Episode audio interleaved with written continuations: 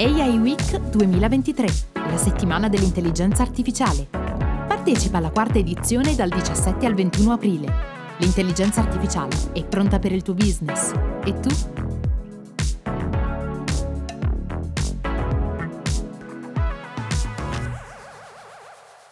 AI Week, intelligenza artificiale spiegata semplice, sono Nicola Scapasso di Leica B Creative Company, media partner dell'evento dell'AI Week che si svolgerà dal 20 al 21 aprile a Rimini presso il Pala Congressi. Davvero, siamo davvero molto felici di partecipare a questo evento. In questo episodio siamo in compagnia di un full partner dell'evento, ovvero Elmiro Tavolaro, co-founder e CEO di VT Solution and Consulting. Ecco, potremo sicuramente ascoltarlo eh, durante appunto la sessione dell'evento, durante appunto la settimana di questo incredibile um, ecco, appuntamento che ci vedrà appunto coinvolti. Ciao Emiro, come stai? Ciao Nicolas, molto bene, grazie, piacere di conoscerti, piacere di essere qui. Fantastico. Guarda, la prima domanda ovviamente è raccontaci, uh, la prima richiesta, ecco, raccontaci ovviamente la tua realtà, di cosa vi occupate e in che modo uh, l'intelligenza artificiale fa parte uh, del vostro percorso. Sì, mm, VT Solutions and Consulting è un'azienda di eh, quasi 50 dipendenti, eh, diciamo, mm, negli ultimi eh, diciamo, due esercizi eh, ha avuto il, diciamo, l'onore di vincere il premio della crescita patrocinato da, da Repubblica, eh, Affare e Finanza eh, e a sua volta gestito dall'Istituto di Qualità, quindi siamo un'azienda in forte crescita e insomma sicuramente i pillar su cui noi lavoriamo, che sono i big data, la parte DevOps, i diversi cloud di riferimento, diciamo, i main, i main provider, eh, eh cloud provider, ehm, eh, diciamo la security e machine learning in particolare sono quello che in questo momento sono quei, quei settori di punta che sicuramente ci hanno consentito di poter crescere in maniera eh, importante. E, mh, dov'è che stiamo applicando l'intelligenza artificiale? Eh, sicuramente siamo partiti dalla ricerca che è stato l'elemento abilitante sulla base chiaramente di un'esperienza che già ci apparteneva. basta pensare che io solo vent'anni fa feci una tesi in ambito ehm, eh, di misure elettroniche eh, dove fondamentalmente utilizzavo tecniche neurali per predire misurazioni in ambito eh, diciamo ehm, appunto elettronico. Quindi diciamo che questo interesse parte molto da lontano. Sicuramente con, del, con degli abilitatori tecnici eh, come dire eh, non così potenti come attualmente il cloud ci permette di, di fare e, e quindi mh, diciamo la ricerca ci ha fatto riappropriare di questo negli ultimi cinque anni di questo eh, pillar, sicuramente abilitato dal fatto che lavoriamo con diverse aziende data driven e, mm, e quindi su questo sicuramente abbiamo raccolto tanti dati. E, essendo nella data IRA, eh, diciamo che l'IRA degli algoritmi in questo momento si sposa bene con la disponibilità dei dati che abbiamo e quindi ci siamo divertiti a questo punto a fare un po' di uh, forecasting, di fare diciamo delle uh, estimation su uh, eventuali target con i nostri clienti. Attualmente abbiamo circa 15 algoritmi che girano nel mondo. Eh, noi lavoriamo in questo momento con il principale distributore al mondo di farmaci, chiaramente non facciamo nomi, lavoriamo per alcune eh, aziende che trattano dati a livello di business information, lavorano dati in ambito media, eh, media eh, sia a livello di informazione che di canali televisivi, insomma abbiamo diciamo, diverse eh, aziende in cui i dati sicuramente rappresenta un fattore importante di successo e anche eh, le applicazioni di machine learning che grazie a Dio sono state notevoli e l'università, ecco la, eh, il bacino dell'università mh, mm, ci ha consentito ecco, di fare prima ricerche e poi di poterla applicare sul campo. E quali sono i settori sui quali ci siamo molto concentrati in questo, in questo, uh, in questo momento che possiamo dire di avere degli algoritmi di, di, machine learning al catalogo? È un po' strano dirlo, no? Però effettivamente noi spesso sì, utilizziamo questi algoritmi anche per già addestrati, li utilizziamo anche in altri contesti, laddove possono avere ecco, una, eh, una familiarità uh, a livello di feature e poi di target che devono essere utilizzati. In alcuni casi ci siamo riusciti, eh, in altri eh, no, quindi sicuramente abbiamo fatto poi una revisione del modello, però partivamo sempre da qualcosa di, eh, di già fatto. Allora, diciamo che i settori su cui noi abbiamo lavorato tanto è sicuramente la, pre- la predictive maintenance, poi la, l'image recognition per applicazioni health, ehm, churn classification, churn prediction, la parte di classification partono dai testi, il forecast e classification anche in, in, in altri ambiti che potrebbero essere l'ambito aerospace, insomma sono diversi diversi questi ambiti. È inutile dirti che al momento stiamo anche sperimentando altre tipologie di machine learning application per poter eh, verificare eventuali eh, diciamo così difetti eh, in, tramite immagini eh, su prodotti in una catena di montaggio. Questi chiaramente può avere diverse tipologie di applicazioni, per esempio in questo momento ci sta permettendo di applicarlo in ambito packaging. È inutile dirti che ci stiamo divertendo nel farlo perché in realtà la stiamo contemporaneamente, lo stesso algoritmo stiamo cercando di testare anche in ambito aerospace eh, su prodotti eh, eh, di, ehm, diciamo così, su pezzi di aereo prodotti da altre aziende, verificare che non ci siano difetti sulla superficie. Insomma, stiamo un po' cercando di spaziare da questo punto di vista. È, è un po' una sorpresa quello che vorremmo mostrare ecco, al, all'AIWeek, eh, anche perché in questo momento stiamo eh, preparando questi casi d'uso e posso semplicemente ecco, anticipare che alcuni di questi potranno essere, verteranno eh, sulla parte che eh, riguarda applicazioni di IoT in ambito energetico, eventualmente per poter predire qualcosa che potrà essere sicuramente molto interessante, vedremo che cosa.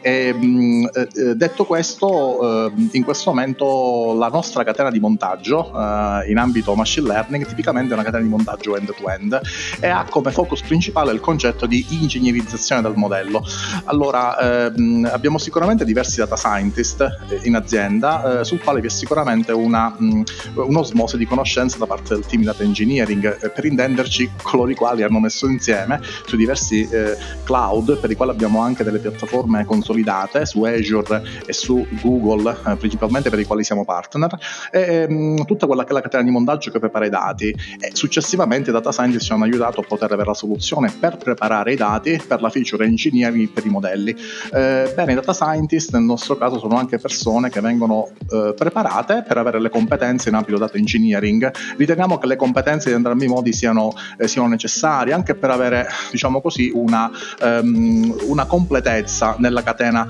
che poi porta effettivamente ad un algoritmo. Eh, per quanto riguarda poi gli algoritmi e quindi la fase di ingegnerizzazione, abbiamo sperimentato diverse, diverse tecniche su diversi cloud, sia utilizzando, lasciami dire, delle modalità cloud native, quindi per esempio utilizzando um, dei um, Kubeflow, per esempio, eh, quindi su Kubernetes, quindi costi-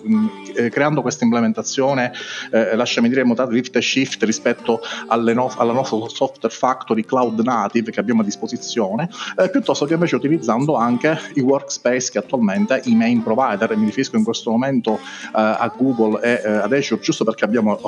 software in produzione. Eh, sì. Non mi permetterei di dirlo per altri dove attualmente non abbiamo nulla in produzione. E, ehm, e quindi mi riferisco ad esempio a Vertex AI su Google e ad esempio anche su Azure Machine Learning Studio abbiamo diciamo così istrumentato e ingegnerizzato l'intera soluzione e quindi tutta quella che è la catena di MLOps e quindi ci riferiamo alla Machine Learning Ops che permettono eh, di automatizzare quello che è il ciclo di rilascio eh, di, un, di, un, algoritmo. E il ciclo di rilascio di un algoritmo può essere sicuramente eh, quello nel quale noi rilasciamo per la prima volta l'algoritmo, però in realtà il ciclo di vita non è completato, ecco perché parliamo di Ops, quindi di operation, che sono, ehm, lasciami dire, eh, iterative, eh, specialmente nelle prime fasi di rilascio di un, di un algoritmo, laddove l'algoritmo potrebbe non essere predittivo, laddove quell'algoritmo potrebbe non aver dato dei risultati, lasciami dire, ehm, sufficientemente adeguati per il caso d'uso in cui lo stiamo applicando. Eh, questo ci permette nelle soluzioni eh, tailor-made sul cloud di poter avere già dei, eh, dei KPI che ci permettono di, di verificarne la bontà,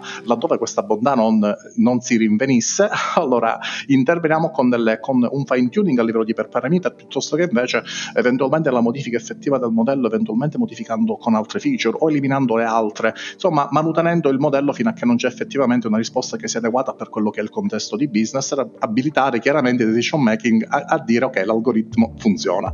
E, ehm, tutto questo lo vogliamo automatizzare, quindi di fatto il nostro data scientist laddove intervenisse in maniera puntuale sul modello eh, potrà modificare, potrà aggiornare la, la nuova versione con un clic. Ecco dove interviene diciamo le operazioni legate proprio all'ML Ops, avere un ciclo di rilascio che sia deterministico e sia ottimale. Questo è il nostro modo di lavorare proprio perché riteniamo che l'ingegnerizzazione dei processi, eh, la parte DevOps e eh, lasciami dire anche la parte DevSecOps, perché siamo sempre eh, diciamo attenti a che tutta la soluzione sia sicura by design, eh, dal rilascio del codice eh, fino alla verifica degli artefatti, eh, fino alla verifica anche delle immagini Docker che poi concorreranno alla soluzione non siano in nessun modo alterate e quindi non possono eventualmente modificare anche l'algoritmo che andiamo a rilasciare perché potrebbe anche dare diciamo così, delle, mh, mm, eh, delle, eh, delle valutazioni, delle, delle, stime, delle classificazioni che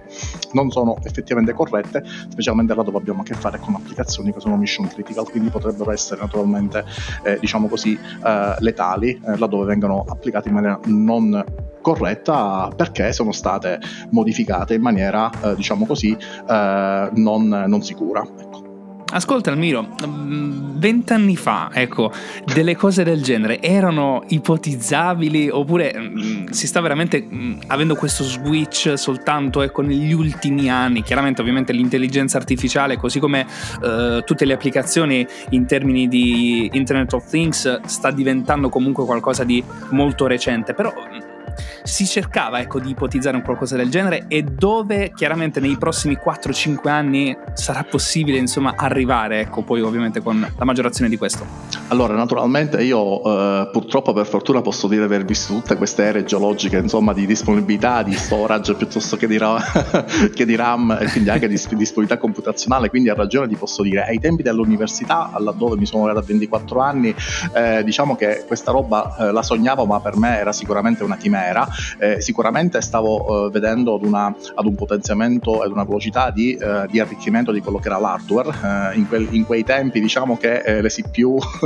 e anche diciamo, la potenza eh, computazionale a livello di, um, eh, di, di, um, hardware um, cresceva, non voglio dire esponenzialmente, ma sì. abbastanza. E, um, con esso cominciavano sicuramente a ridurre i costi dello storage e anche della memoria. Poi la, naturalmente la memoria aveva diciamo così, dei costi che sono stati altalenando in base all'availability nel mercato.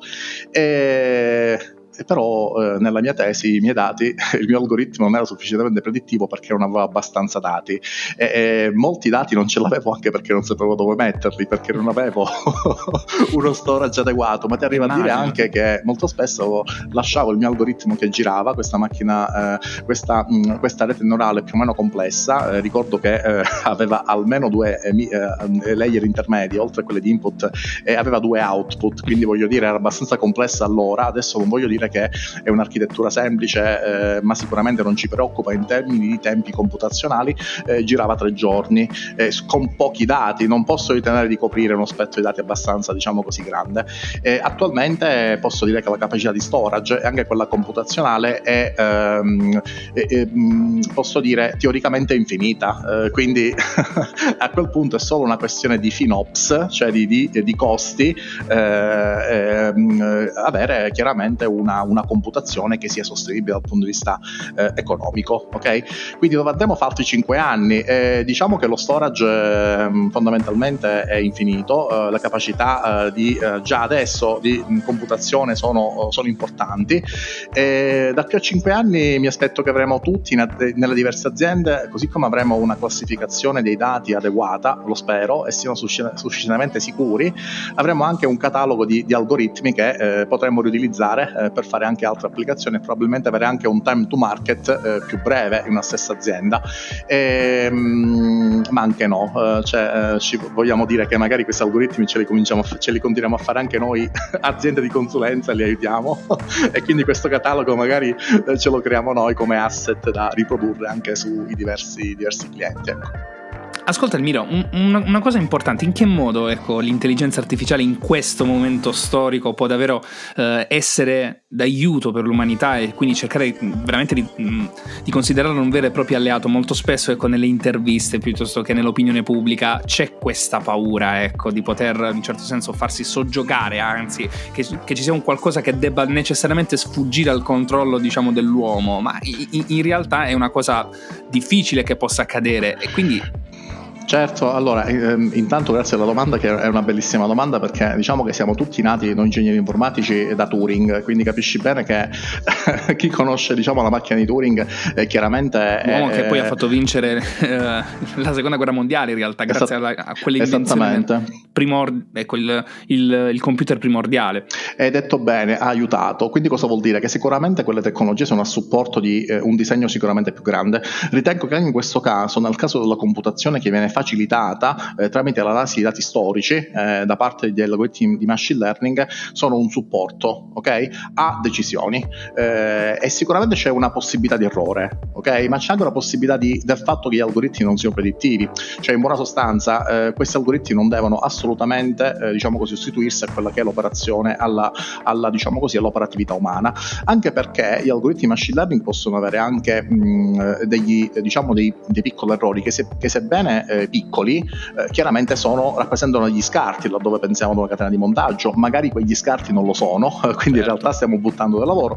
ma probabilmente eh, quando invece abbiamo a che fare con un'applicazione mission, mission critical dove probabilmente una decisione eventualmente erronea eh, possa eh, eh, comportare eventualmente essere letale per, per, qualcuno, probabilmente anche l'errore infinitesimo potrebbe non essere accettabile. Quindi ecco, dove per me sono sempre delle, delle applicazioni a supporto delle, delle, decisioni. È chiaro che man mano che i dati a disposizione sono più grandi, sono più, hanno una cardinalità importante, eh, sicuramente, eh, ed è questo il motivo per cui gli algoritmi devono sempre essere controllati laddove sono già in produzione, è fondamentale che ehm, i, i, parametri che ne indicano la bontà, la predittività siano sempre controllati e quindi ci, ci debba essere sempre un miglioramento, ok? E questo miglioramento chiaramente ci deve dare sempre maggiore confidenza che l'algoritmo funziona. Perfetto, perfetto. Io non vedo l'ora davvero di poterti, non, mm, ecco, diciamo, conoscerti di persona e eh, sicuramente ascoltare il tuo speech perché veramente mh, mm, hai immesso diciamo sicuramente una grandissima curiosità in merito. Io davvero ti ringrazio e non vedo l'ora insomma di poterti non solo appunto conoscere ma anche vedere come uh, determinate realtà possono fare anche B2B cioè comunque cercare di creare quella rete quel network che possa essere veramente di supporto per il genere umano e non solo. Grazie ad Elmiro davvero è stato un grandissimo piacere. Grazie per l'invito grazie mille. Fantastico. Allora ragazzi noi ci rivediamo ovviamente al prossimo episodio dell'intelligenza artificiale spiegata semplice nella settimana dell'AI Week. Io sono Nicola Scapasso di Leica B Creative Company, media del, una dei media partner dell'evento eh, di questo fantastico appuntamento che si svolgerà dal 20 al 21 aprile a Rimini presso il Pala Congressi appunto. Grazie mille ancora Delmiro Tavalaro, giusto? Tavolaro. Tavolaro, esatto, co-founder e CEO di VT Solution Consulting. A prestissimo, davvero, ti ringrazio. Ciao, grazie.